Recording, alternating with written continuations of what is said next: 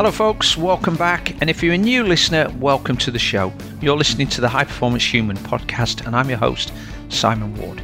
Before we get into this week's episode, I want to talk about what it means to be a high performance human. It's got nothing to do with how fast you swim, bike, or run, contrary to what you might think, but it has got everything to do with your sleep, nutrition, physical activity, personal relationships, work habits, and so much more. And if these are areas you'd like to improve on, then we'd love to help you. I currently got availability to take on a couple of clients, and my wife Beth, who's a certified life coach, also has some availability. So, depending on what you're looking to focus on, we've got you covered, and you can find contact details in the show notes. Today, we've got the first of a two part broadcast, with part two coming next week. Way back in 2000, I decided to rebrand my coaching business as thetriathloncoach.com. I'd been coaching for four to five years and built up a good roster of age group athletes. Now I was having to turn folks away, so I asked my friend if he'd like to join me. His name was Jack Maitland. Jack and I started to grow TTC as it was known, but that wasn't all. In 2001, we put our names in the hat to run the Regional Talent ID program in the north of England on behalf of British Triathlon.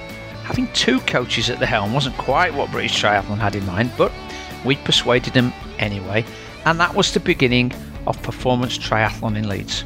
A few years later, the Leeds Performance Centre was born with Jack at the helm, and the rest, as they say, is history. Of course, it's easy for me to say that because I saw all this happening firsthand. So, in this episode, we're going to talk with Jack about his journey from orienteer to mountain runner to elite triathlete and then into coaching. We discuss our work together his work in Leeds, and then the development work he did with Alistair and Jonathan Brownlee, finishing this episode at the end of 2011 when Alistair was a favourite for Olympic gold at London 2012 Triathlon. It was a great trip down memory lane for both of us, and I do hope that you enjoy it as much as we did. So let's crack on and hear from Jack. Good morning, Jack. Welcome to the show. Good morning, Simon.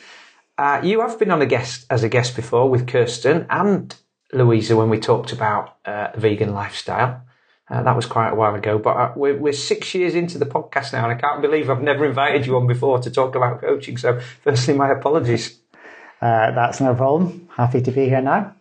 Um, so, folks were reminding me or pointing out to me the other day about an article that was written about you and your coaching journey uh, for Tri 24 7 by our friend John. And um, when I read it, I thought, wow, it's tw- over 20 years ago since we started working together um, at the beginning of the 2000s. But of course, um, your journey in triathlon and sport goes back a long time before that, doesn't it? So for the, for those folks who don't really know much about you um, and your life before triathlon, shall we give them a flavour of that?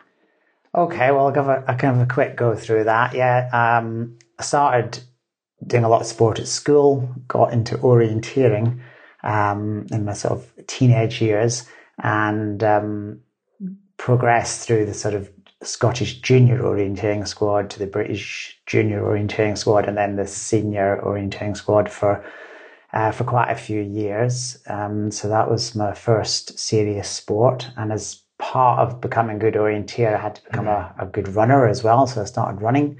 Um, and then when I went to university um, in Aberdeen, I was um, still primarily an orienteer, but I did start to join. I joined the cross country club there, the Hare and Hounds, and partly through Colin Donnelly, who was one of the other club members there, I got into the hill running and uh, was doing that alongside my orienteering.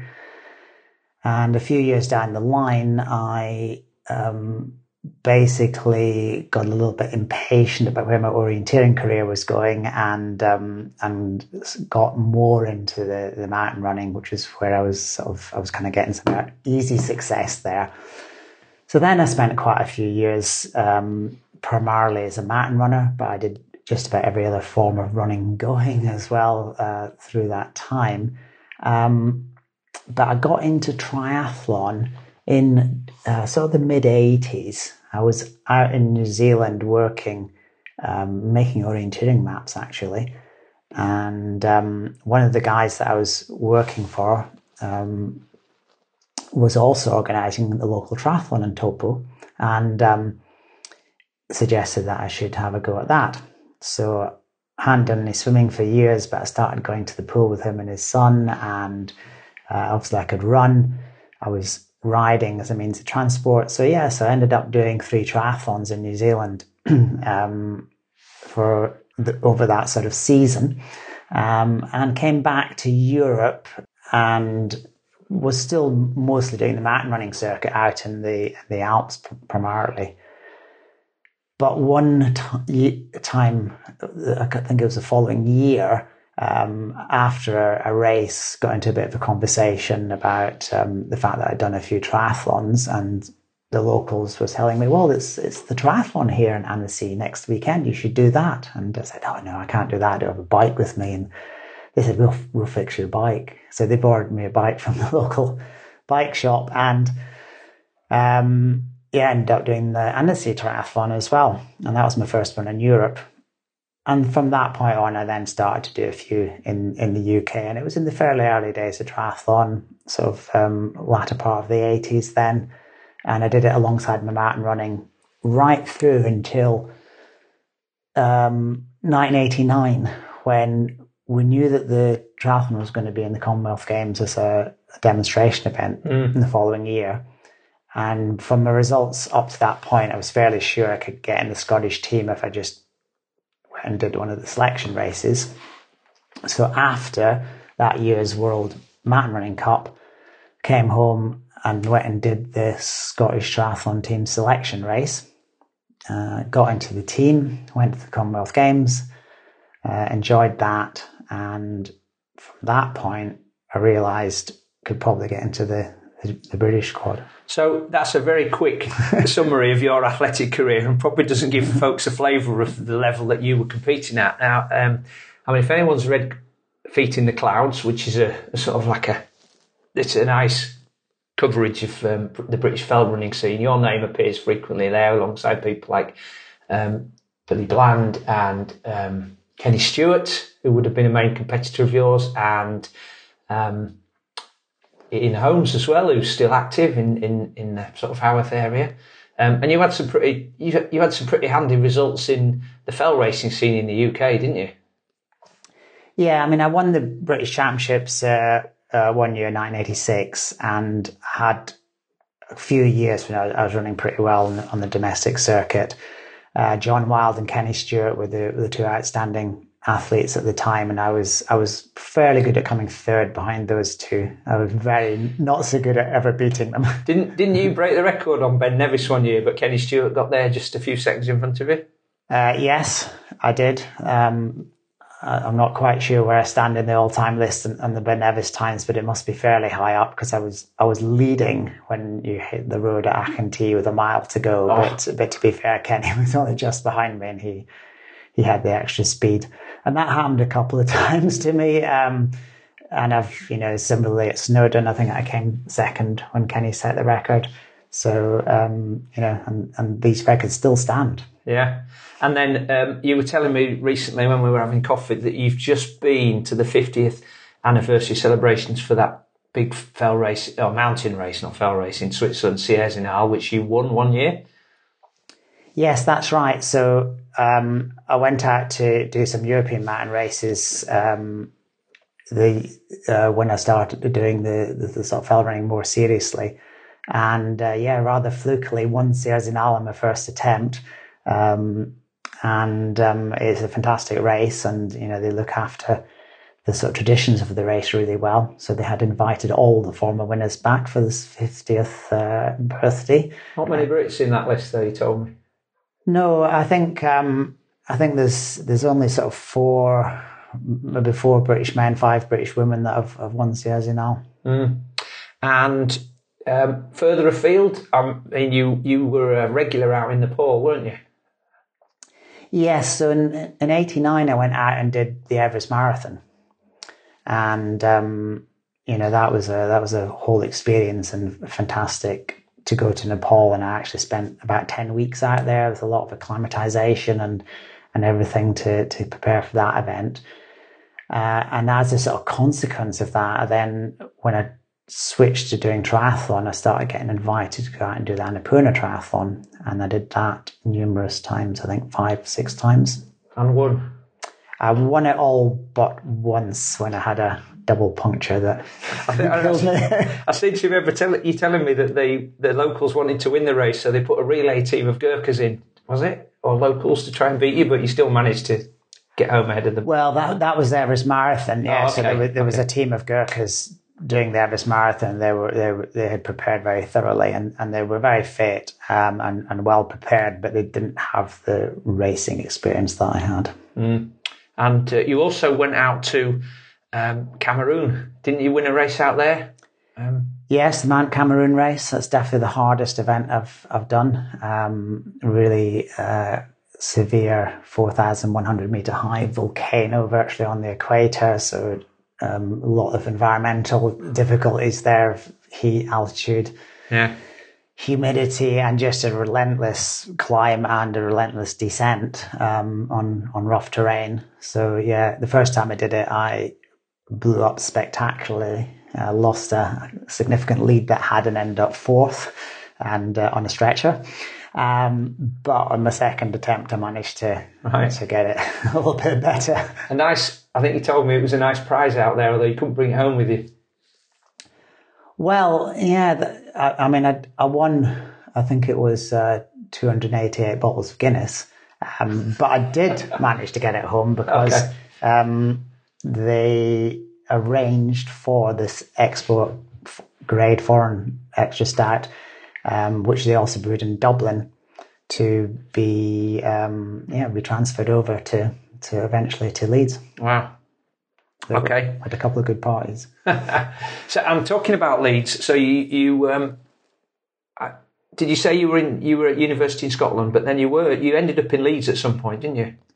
Yes, so I did my first degree in Aberdeen, and then after a year out making orienteering maps and skiing in Norway and things like that, I came down to Leeds to do a postgraduate. So what and what, were you, what did you study in for your first degree? Um, first degree computer science. Okay, so not sports science, nothing that might have pointed you towards the coaching world. Well, yeah, but as I, you know, the uh, the main thing I did at Aberdeen was orienteering with a sort of you know bit of running on the side. Okay, and then so you came to Leeds. Yeah, I came to Leeds, did a postgraduate um, diploma in education, so teacher training, in other words, um, in mathematics and outdoor activities, which, which actually was on my uh, on my timetable officially then, um, but still, yeah, orienteering and, and increasingly running. Right, and uh, amongst the, amongst some of the hardened running fraternity that was in Leeds, you lived in a particularly interesting household, didn't you? Um, had its own athletics club.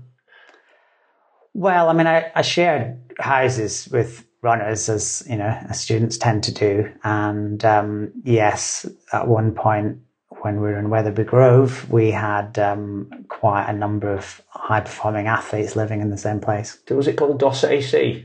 Your group. Well, D- DOS AC is just the uh, Leeds University Cross Country Club's Oh, okay. past members uh, club. Okay. Uh, Anybody that we might know that was there that was significant?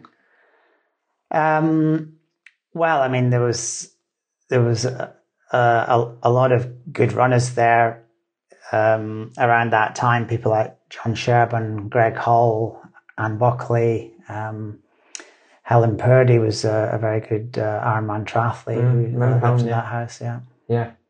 Okay. So uh, you got a taste for living in Leeds then, because you've been here ever since, really. I have, yes. Yeah. What was it about Yorkshire then? Was it? I mean, was it the running scene that attracted you here? Um, so it's like I'm going to go for running and I can study as well, and that seems to, for a lot of sports people that seems to be something that drags them to the place where they study.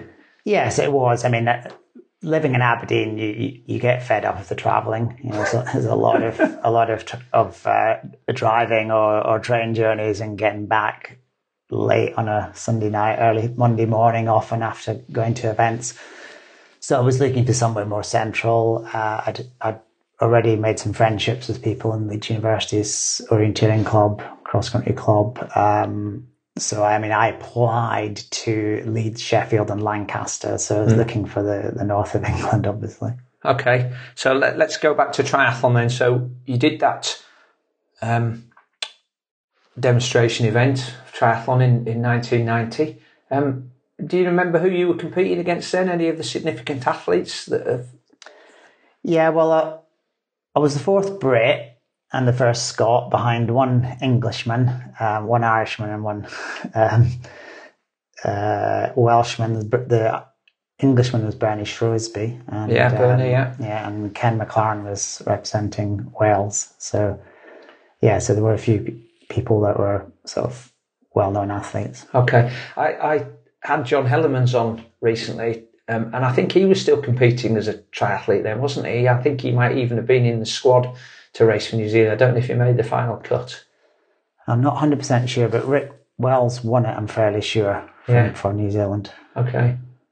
Yeah, Erin Baker on the ladies' side, I think. Okay. Well, they both went on to do big things, didn't they, in triathlon?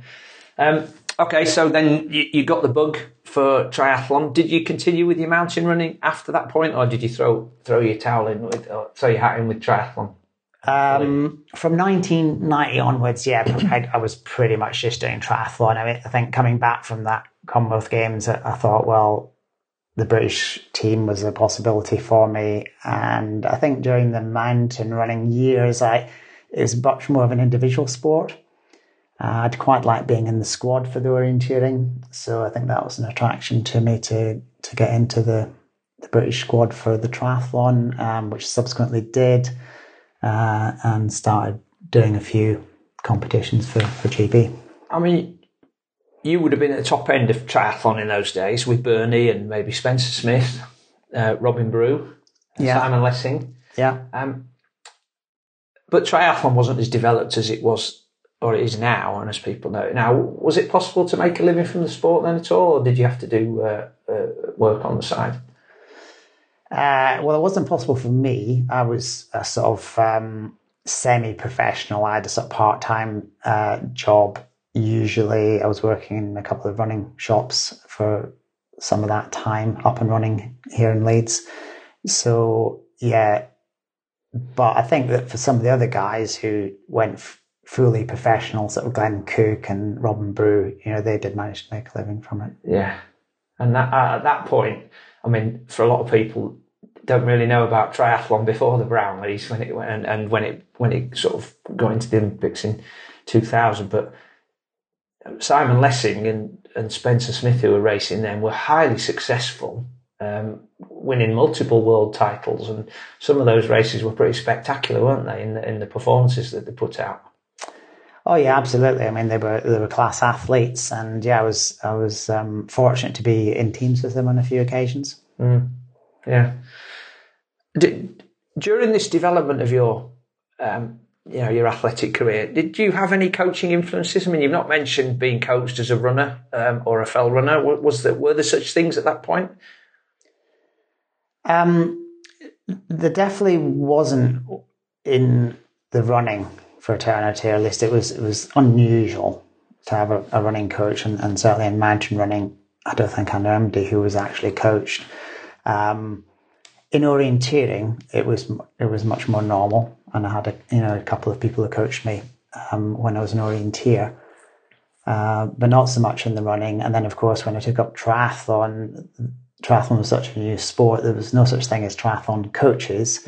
Um, so we were either you know you were going to a swimming coach in order to get work on your swimming and and, and so on. It was more sort of single discipline. Yeah. Um, so, at what point during your athletic career did you think, well, bearing in mind what you just said that there weren't, there wasn't such a thing as full time triathlon coaches then? At what point in your career did you think that coaching might be something you'd be interested in once you weren't able to race full time?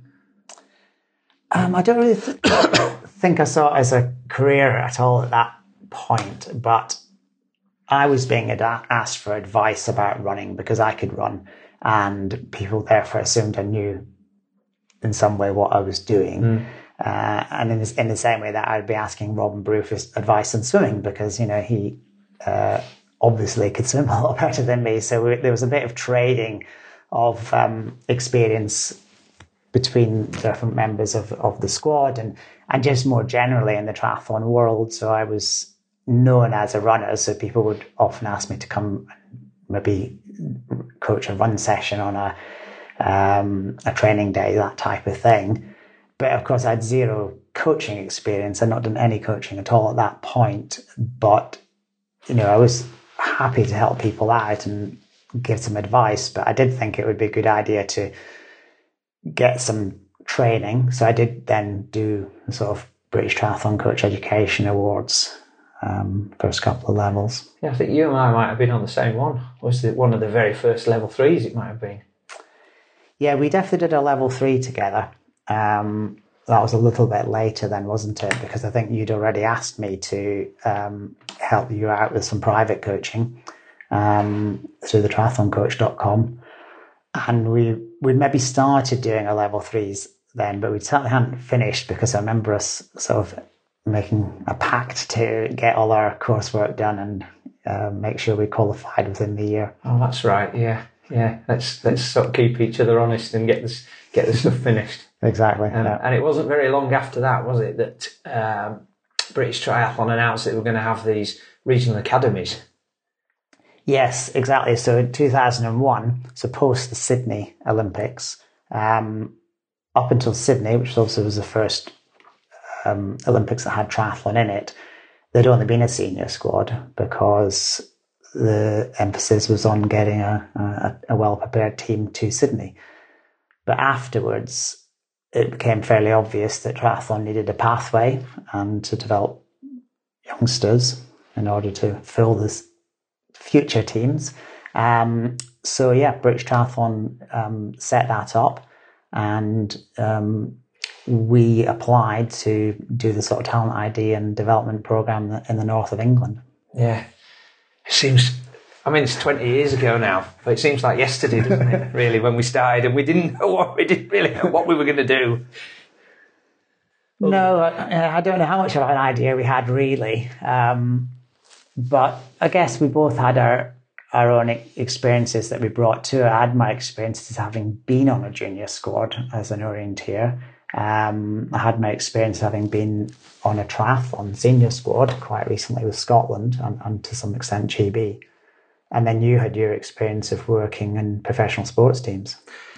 Yeah, and I we we had a, a regional academy manager called Paul Buxton, who I thought was brilliant, and he gave us this really nice um, syllabus of what he expected the athletes to be able to do. I, I wish I could find a copy of it somewhere because. Uh, it, I'd love to have a look at and remind myself of that list. But I remember it wasn't just about the performance times that they had to do at um, for 200 or 400 meter swim and one or 3k run. It was things like um, be able to make their own breakfast, be you know be, be proficient at cleaning their bike. You know some other stuff, admin stuff that you would expect athletes um, to be able to do. And we also had a, a brief of putting on these monthly camps um, which seemed great. But, they, but apart from putting on a monthly camp and getting everybody in the squad together, we had a fairly free reign, didn't we? And we took it.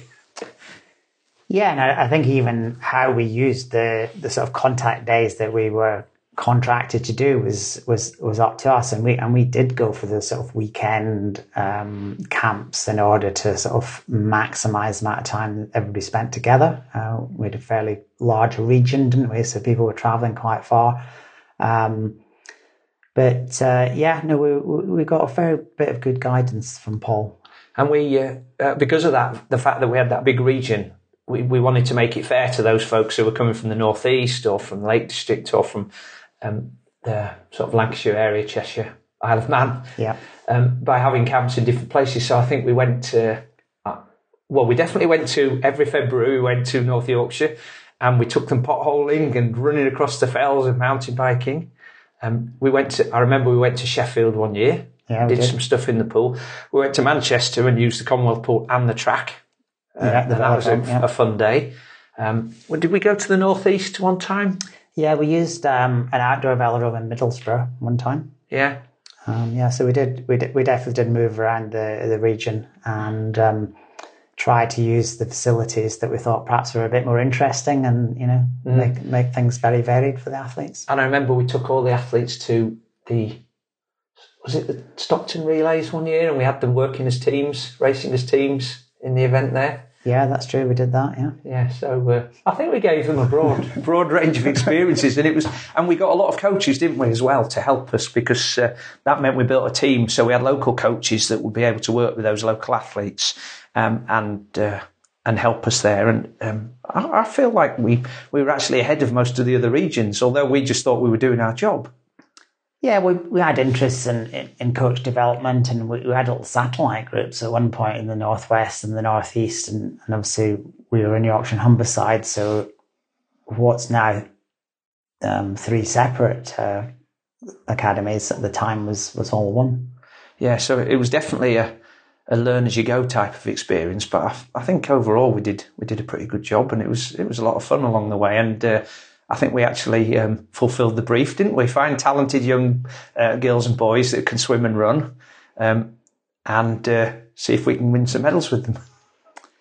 Yeah, well, in that regard, we were, we were quite fortunate in some of the raw material that we had that came along. well, you, you, have to work hard for your luck, don't you?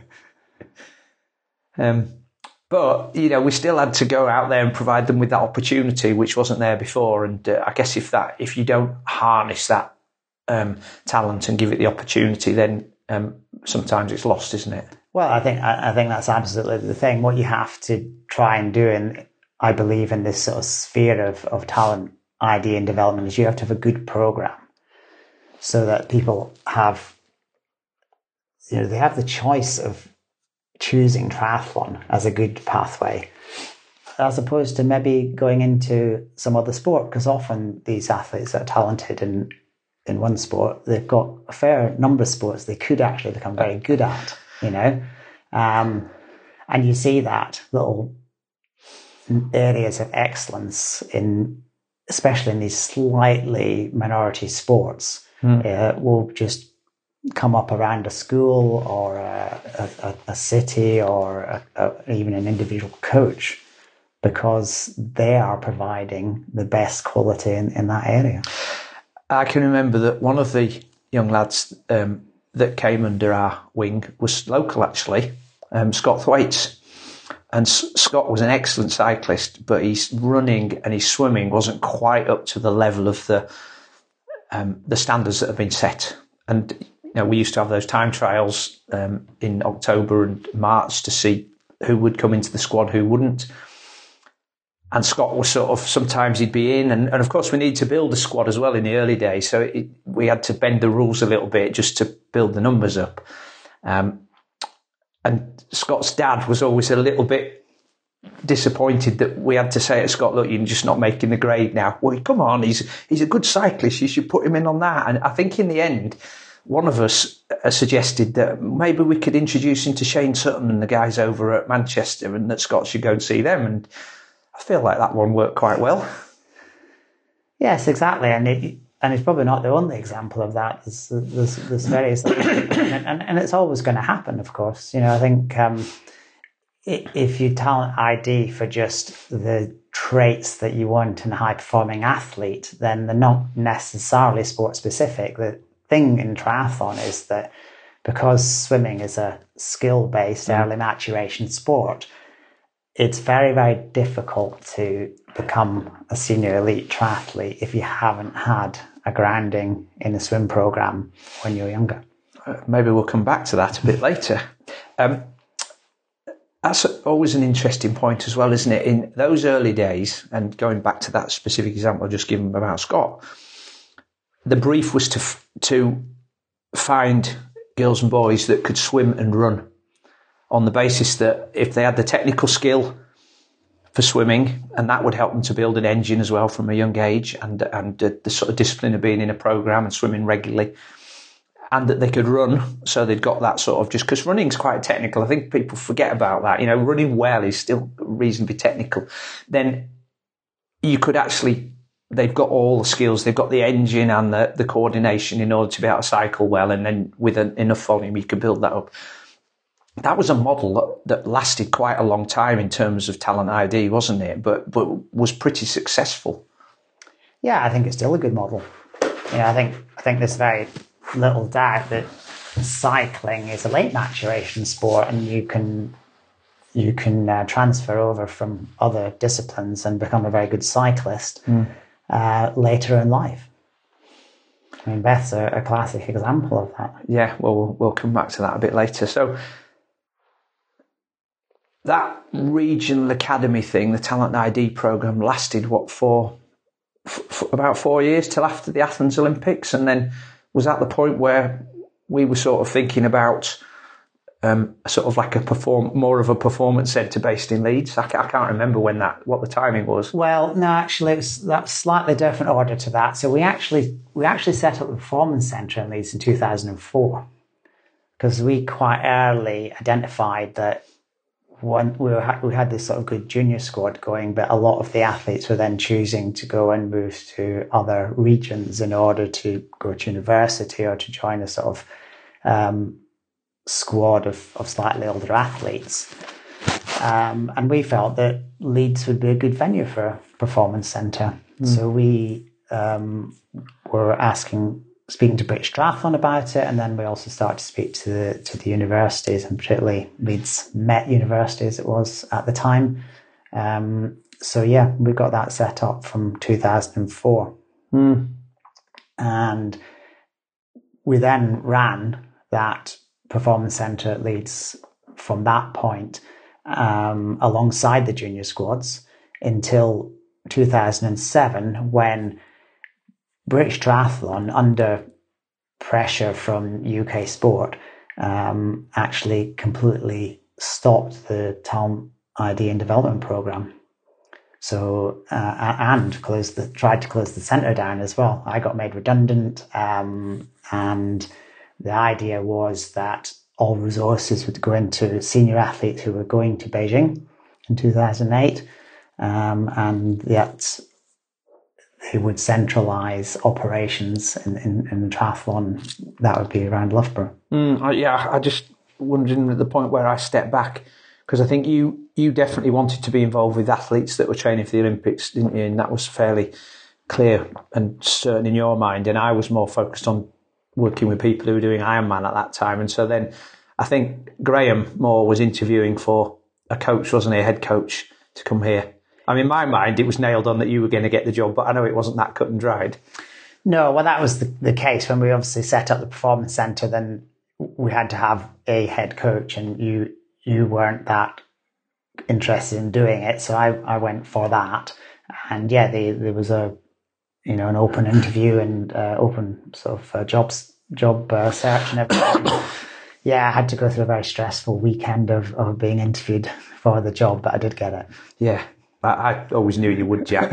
I, I have to say that, that, you know I also felt that because you desperately wanted to do that job, it would have been a bit disingenuous of me to go for an interview because that would have just made it you know more competitive. I didn't I didn't really want to do the job, and it, um, it just wasn't on my radar. I, I'd also at that point in my own career, you, you talked about working with professional sports teams. I was working with Yorkshire Cricket around that time, and I'd also worked at um, Huddersfield Giants, and in both of those situations, w- working for um, an organisation or a team where the, the staff that work there, the support staff, like the strength and fitness coach or the physio, are often tied to the, the head coach. You see this a lot in, in football. That if there's a if there's a clear out of the head coach, often those support staff go as well. And on both occasions, certainly at Huddersfield Giants, we'd won the um, the minor Premiership at, at Old Trafford, and then a few weeks later, I was out of a job. Um, it wasn't a full time job, but I just I had no control over that at all. And the same at Yorkshire Cricket. Um, and I never wanted to be at the sort of mercy of somebody else making decision for political reasons, which is another reason I, sort of didn't want to be a full time employee of British Triathlon. Um, Yes, and of course you, you were absolutely right there because that turned out to be the case. I mean, I was fortunate that Leeds Beckett University, as it is now, they liked the program that they were they were getting, and they were prepared to increase their amount of investment into it. Um, and I just went back to doing some private coaching for the remainder of my income. And fortunately, the athletes that we had at the time they they wanted to remain based in Leeds, so we just kept running the program um, without the British Triathlon support. I hope you're enjoying the show so far and learning a lot. If you aren't already a regular listener, I hope you feel you might come back. Please make sure to hit the subscribe button so you know whenever a new episode arrives. I publish these twice a week, ad free, and with the mission of improving the health and performance of endurance athletes around the world. And to help me, I'd love it if you could share the episode with one person you think could benefit. If you have a couple more minutes, perhaps you could leave me a review on your chosen platform once you've finished listening to this episode. Okay, let's get back to the show. At what point did uh, did Malcolm come onto the radar then? Yeah, so Malcolm Brown, he moved to to Leeds at, at just about that point. Um, 2004 because he became the head of uh, sport at the university. And I hadn't met Malcolm at that point in time, but I, I kind of knew that he was involved with UK athletics um, uh, endurance squad. So I thought he might be open to, um, mm. you know, a triathlon program running at the university. so yeah, so we made that, that sort of approach uh, to Malcolm, and, and he was interested. Um, but his main thing was coaching endurance athletes as his sort of hobby job outside of his uh, uh, job as head of sport. Um, but then he ended up with, first of all, Alistair training with Malcolm's running group. And so his interest in triathlon came via that route. And um, yeah, and the fact that I was then running the program and Malcolm and I also got on very well together, very similar minded in terms of the way we like to do things.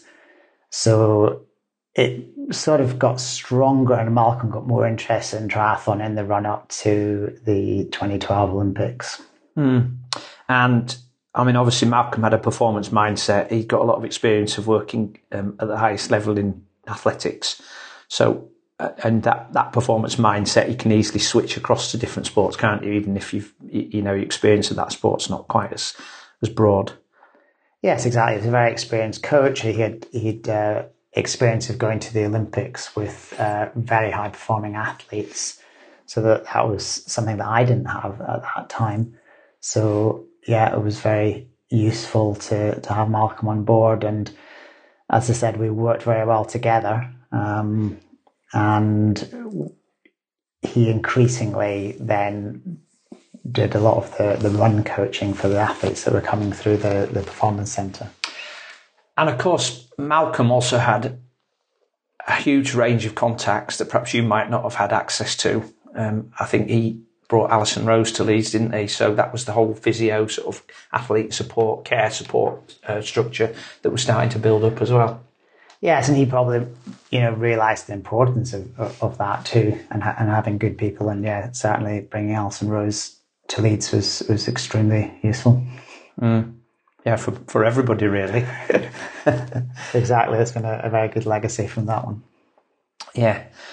Okay, so then, um, of course, Alistair was just starting to get some traction, wasn't he? He'd been he'd, he'd, he'd been injured.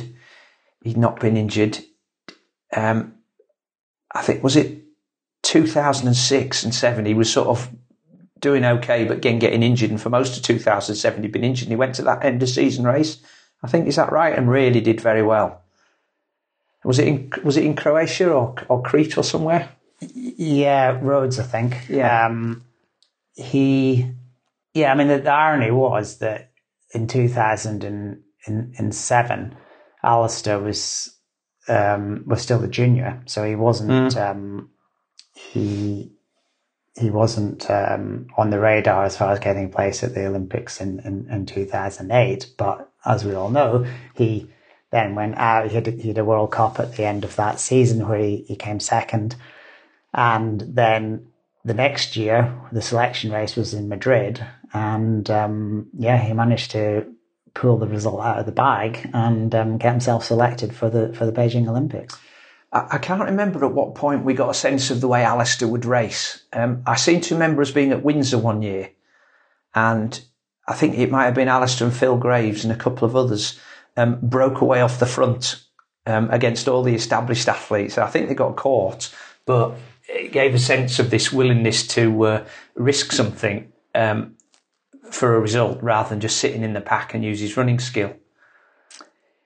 Yes, uh, yeah, yeah, you're right. I, I, I had forgotten about that one, but yeah, I, I do remember that. Um, yes, and of course he, he did it in spades in Beijing, where he was leading the um, the Olympics with three k to go. Yeah, yeah.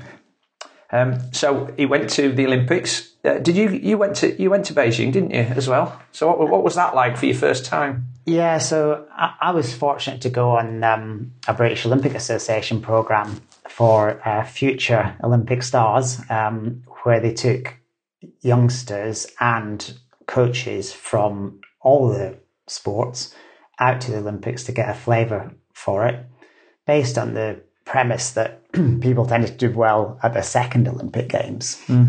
So by taking them out there um, when they weren't actually on the team, but still getting an idea of the enormity of, of the games and, and all that type of thing um, might be a way of getting those first Olympic results a bit better.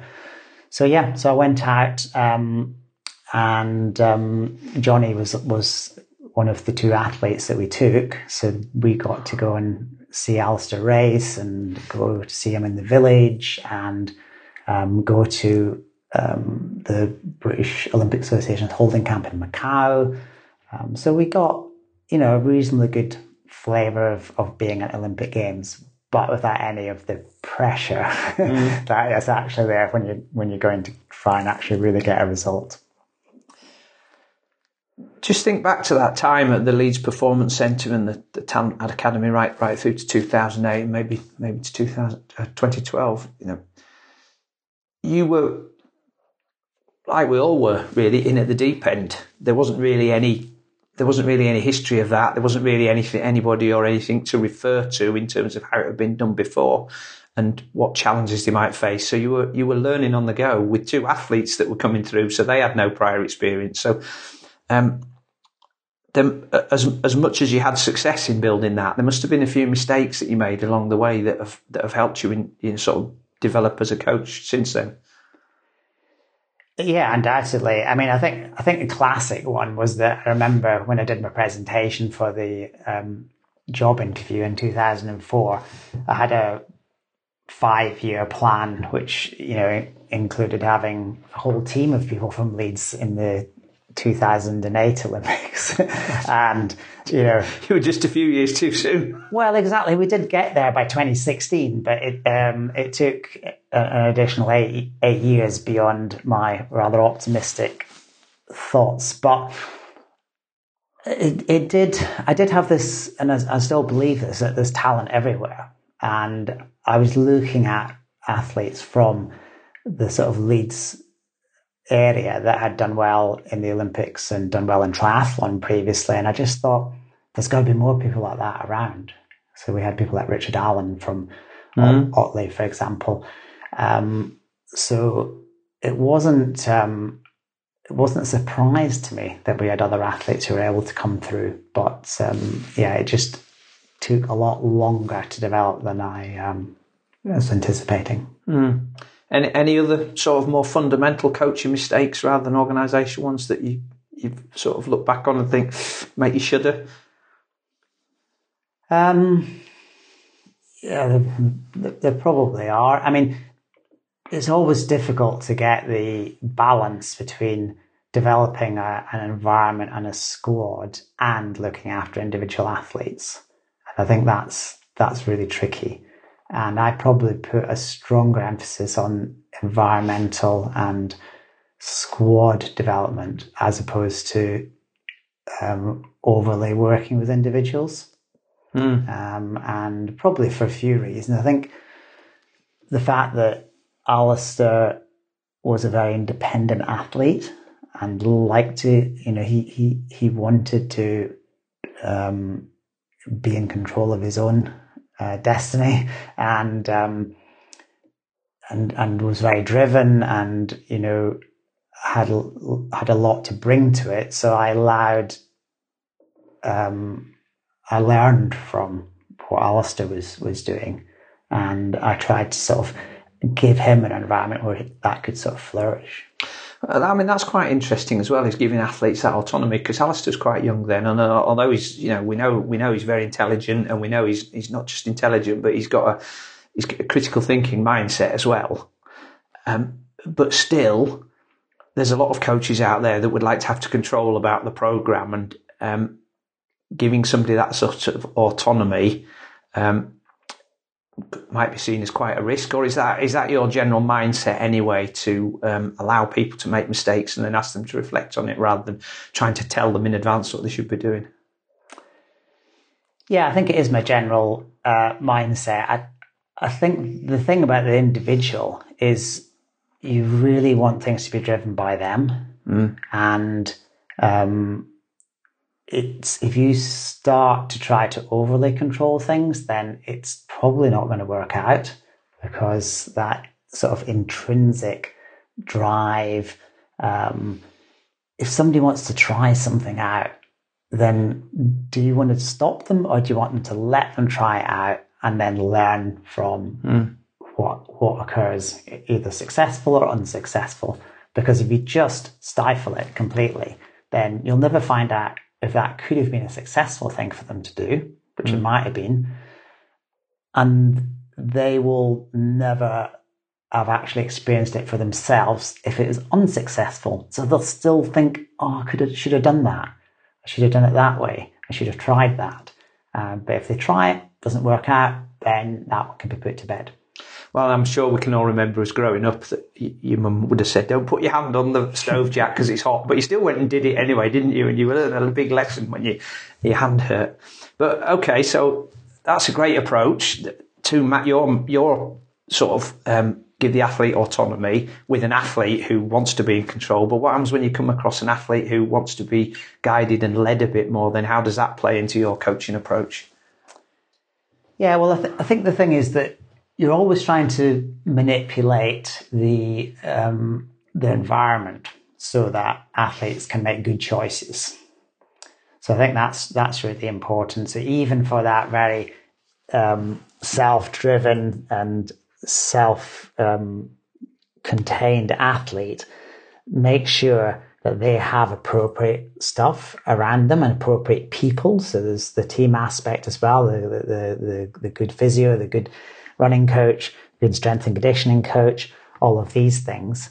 Um, that the sessions that are available to them are, you know, appropriate at good times, allow for enough recovery and, and, and all of this sort of thing. So you can do a lot structurally as as a coach and still be fairly hands off. Mm.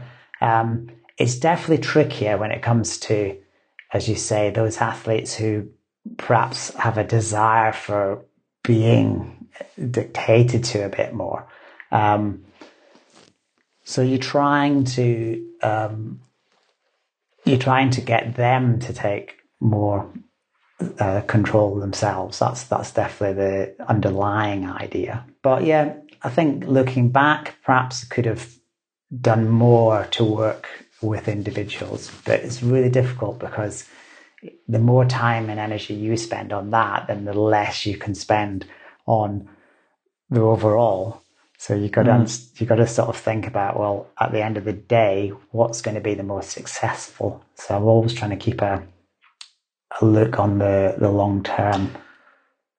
Yeah, I, guess it would have been if you just had Alistair and, and Johnny to look after then you might have been able to be more hands on, but you were running a program by then. So you were putting on sessions for a squad. There were the cycling sessions. I, I know Malcolm looked after a lot of the running uh, for you, but still, you know, you're having to, you're having to spin a lot of plates there. And like you say, there's only so many resources and so much time that you have. Uh, and I guess you have to pull the biggest levers first, right? Yes, exactly. Exactly that. But more recently, working with Beth Potter, I've had kind of the opposite scenario where I've, I've literally just had the one athlete.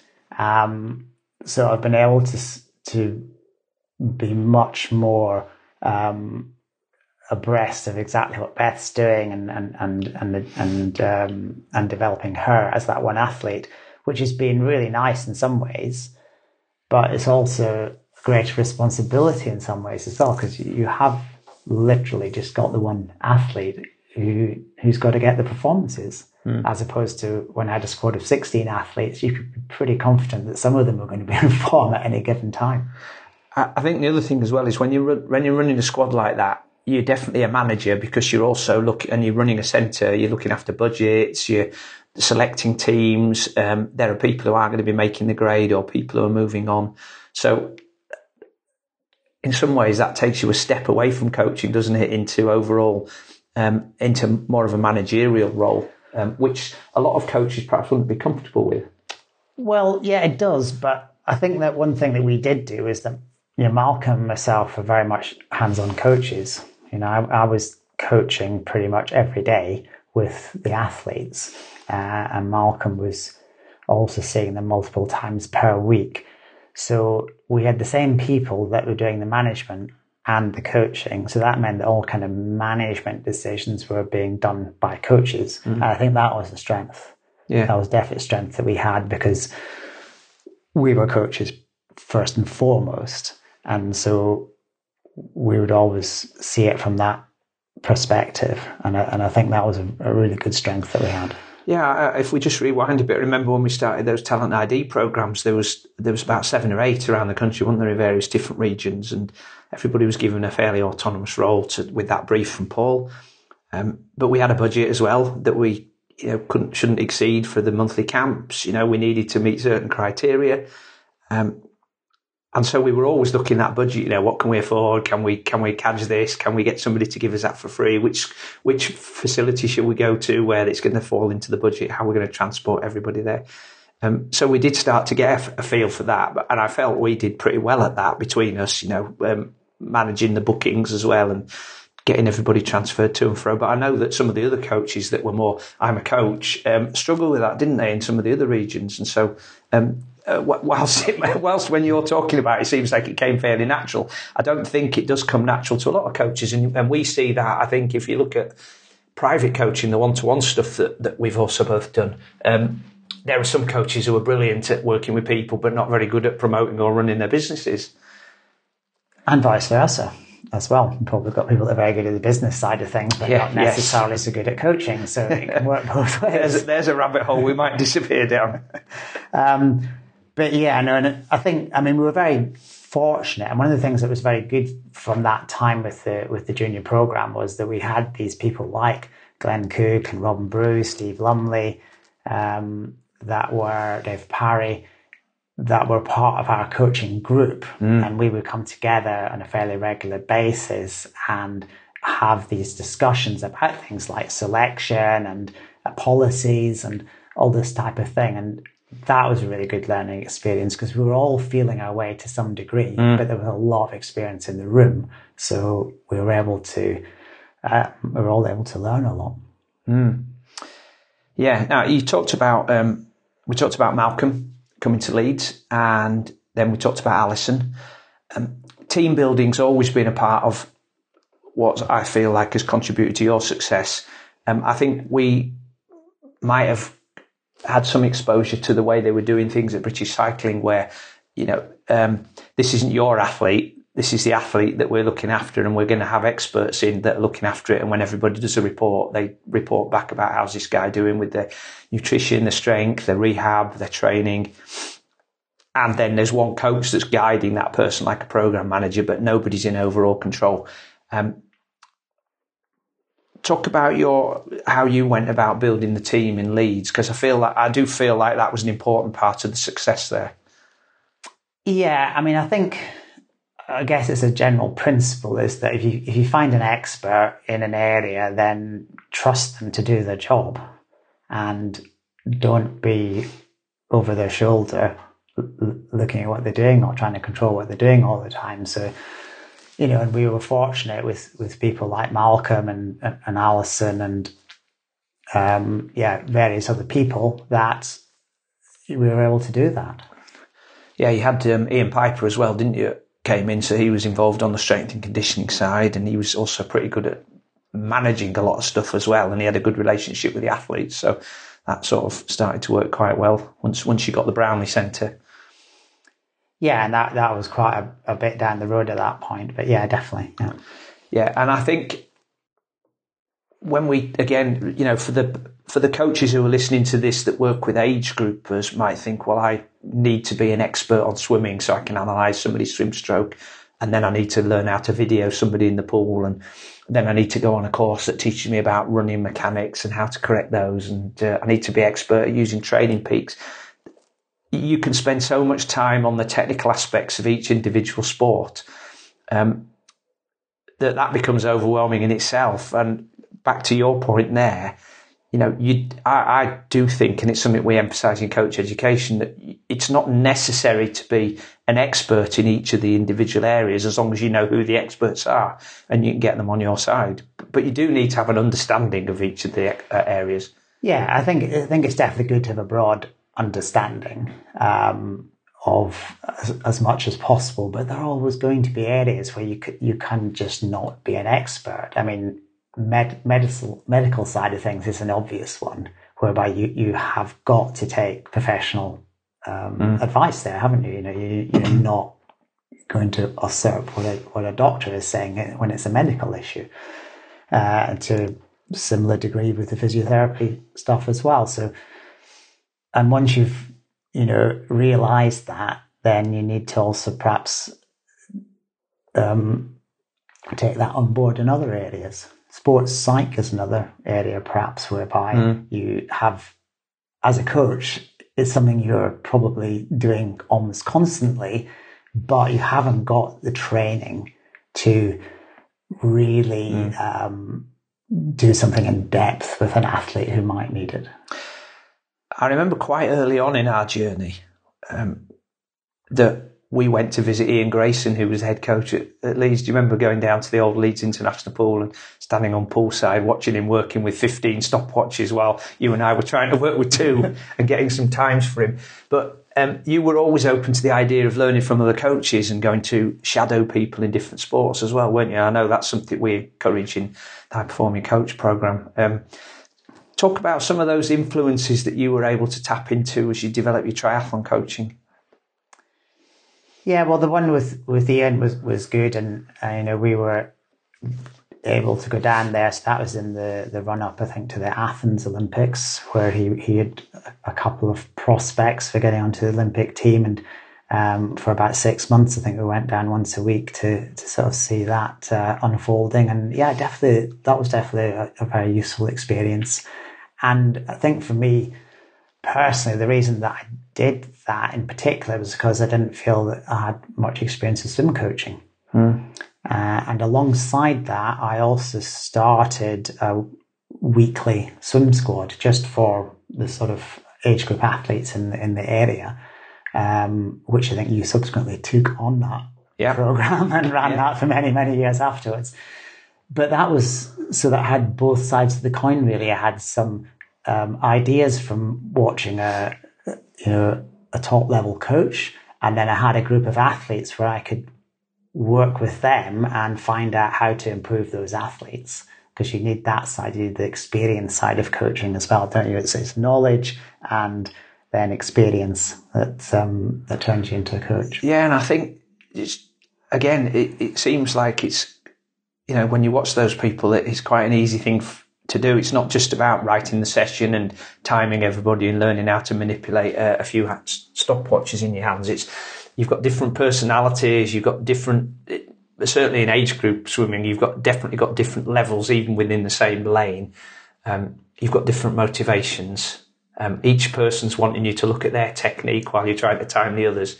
Uh, there's a lot of things to juggle there, um, and after a while, everything seems to slow down and you're able to deal with it all. But then I remember we had some people come along and try to help us and they were struggling. They were getting overwhelmed by taking times with two stopwatches, never mind providing coaching guidance. Yeah, and I don't think that we appreciated Ian's coaching skill at the time because we didn't have, or I, certainly I didn't have enough knowledge to, to actually understand how he was coaching. Mm. But it was still interesting and, and you can look back on it and and understand that there was more to it than what you first thought. Yeah, I, I, prior to that, I was doing some work with the Olympic swimmers that Terry, because Terry Denison was the Leeds head coach before Ian, um, up to Sydney Olympics in 2000, and I was working with some of his um, Olympic prospects then. So I think there was about half a dozen of them doing the strength and conditioning. But I did used to go on poolside and watch because I felt like that was useful. And I know that was something Malcolm used to do, wasn't it? He's not a swim coach, but he used to come down watch the swimmers because you just get an idea of the enthusiasm of athletes, how they're moving, what, what else they're doing, and a, um, a broader picture. And so, um, just observing Terry's interaction with the swimmers and you know greeting them on poolside, little bits of banter, you know, dealing with the difference between male and female athletes, younger athletes and older athletes was is also a, an interesting part of the mix, isn't it? Um, because when you've got a squad, you do have all of those things interacting. Yes, exactly, and a lot of it's quite subtle that you don't necessarily. Um, they may not even be aware of what they're doing. Yeah, yeah, for sure. So let's 2007 British Triathlon pulled the plug.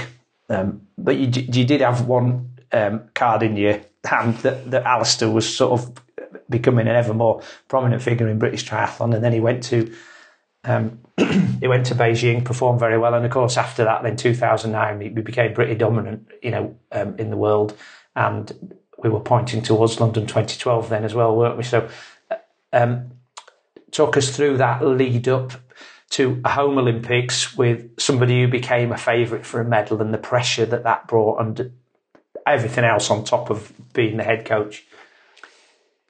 Yeah, so there was definitely a lot went on there. So I guess we rebuilt the program bit by bit um, because British Triathlon would provide some funding for athletes that were on program. So we kind of built up our support in two ways. One was by bringing new athletes onto program, and the other way was um, getting the athletes we already had onto higher levels of the program that then attracted a bit more funding.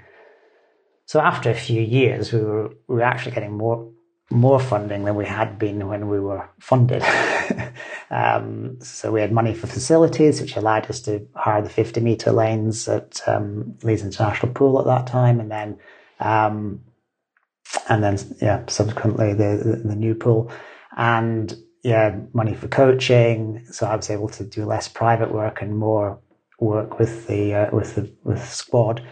So yeah, it all kind of um, gradually got larger um, over over that time. Leeds University came on board as a, as a partner as well, so we had access to their new pool uh, and access to more athletes, student athletes, uh, people like uh, Tom Bishop and Georgia Taylor Brown came to Leeds. Uh, Non Stanford, all of them were in Leeds prior to 2012. So we had quite a uh, a good squad there mm. at that point. But there were, you know, there were difficulties going on in the background as well. Um, British Triathlon's head coach resigned um, in the run up to the 2012 Olympics. Malcolm was brought in as a as somebody to steady the ship and sort of manage the Olympic program through to through to London, which was uh, a very good move, um, and uh, but it was useful, I guess, for us because then by that time, Alistair and Johnny, as, as you said, were having fantastic results on the world stage and, and were definitely uh, medal favourites going into into 2012, um, which is the situation that you'd always want to have to be in that situation. And with it being the, the home games, there was a tremendous amount of of hype around it, of expectation and things happening. You talked about going to Beijing um, with entirely with the view of you know developing athletes, but also coaches for experience for the next Olympics, which was London. How did the experience of being in Beijing um, set you up um, for coping with everything that came up to London, or, or, couldn't it really when it was a home Olympics? Yeah, I mean, I think it, it was useful, but it was a completely different magnitude of, of, of pressure and everything coming into London. You know, that was my first real experience of being in that environment with athletes who were expected to win medals. Mm-hmm. And there's no doubt it's very difficult but it was also a good learning experience as well. Um, and um, we were fortunate. I guess one of the good things about it being a home games was that we were literally able to prepare in Leeds right up until the last moment. Mm. We, we, we did an altitude camp and, and, and, and, things like that too. But immediately prior to the games, we effectively had a, a holding camp in Leeds. Um, I remember Malcolm had had to go down to London because of his wider responsibilities for the whole team. Uh, the women's race is prior to the men's race. So um, myself and Ian Mitchell were um, coaching and Johnny's last track session uh, at Leeds Beckett uh, with some problems with access to the track because the Chinese Olympic team had um, booked it out. so again, um, not entirely smooth. But yeah, they did a good session, and, and then I, Mitch took me down to the station and dropped me off to go down so that I was in London to watch the women's race the next day, and the guys followed on the train. Um, later in time for their race. Um, you said that you definitely learned some lessons from that. What, what can you think of any in particular that stand out? Well, I think that when you're very well prepared for something, the, the danger is that you, you start to take your attention to what could go wrong. You mm. know, it's very, very easy to start thinking about the things that could go wrong, um, and therefore getting into sort of a bit of a, a, a negative um, mindset about it. And it's just, you know, it's natural, but I think you just have to keep bringing your focus back to the the positives. Thank you again to Jack for being my guest on the show this week. I can't believe it's taken me seven years of running the podcast to get around having him on as a guest to share his life journey. Now, if you haven't already seen them, please check out our new bite sized podcast episodes, which are released every Saturday. They're approximately 10 minutes in length, and I share some insights on some very specific topics. To make sure you check out the show notes below for links to all of the items that I've mentioned today. If you could share this episode with one person you think could benefit, that would be absolutely amazing. And if you have a couple more minutes, perhaps you could leave me a review on your chosen platform once you've finished listening to this episode. All right, that's all for this week. Next week, Jack and I talk about London 2012, Rio 2016, moving on from the Leeds Performance Centre, and Jack's working relationship with Beth Potter. I hope you'll be able to join us.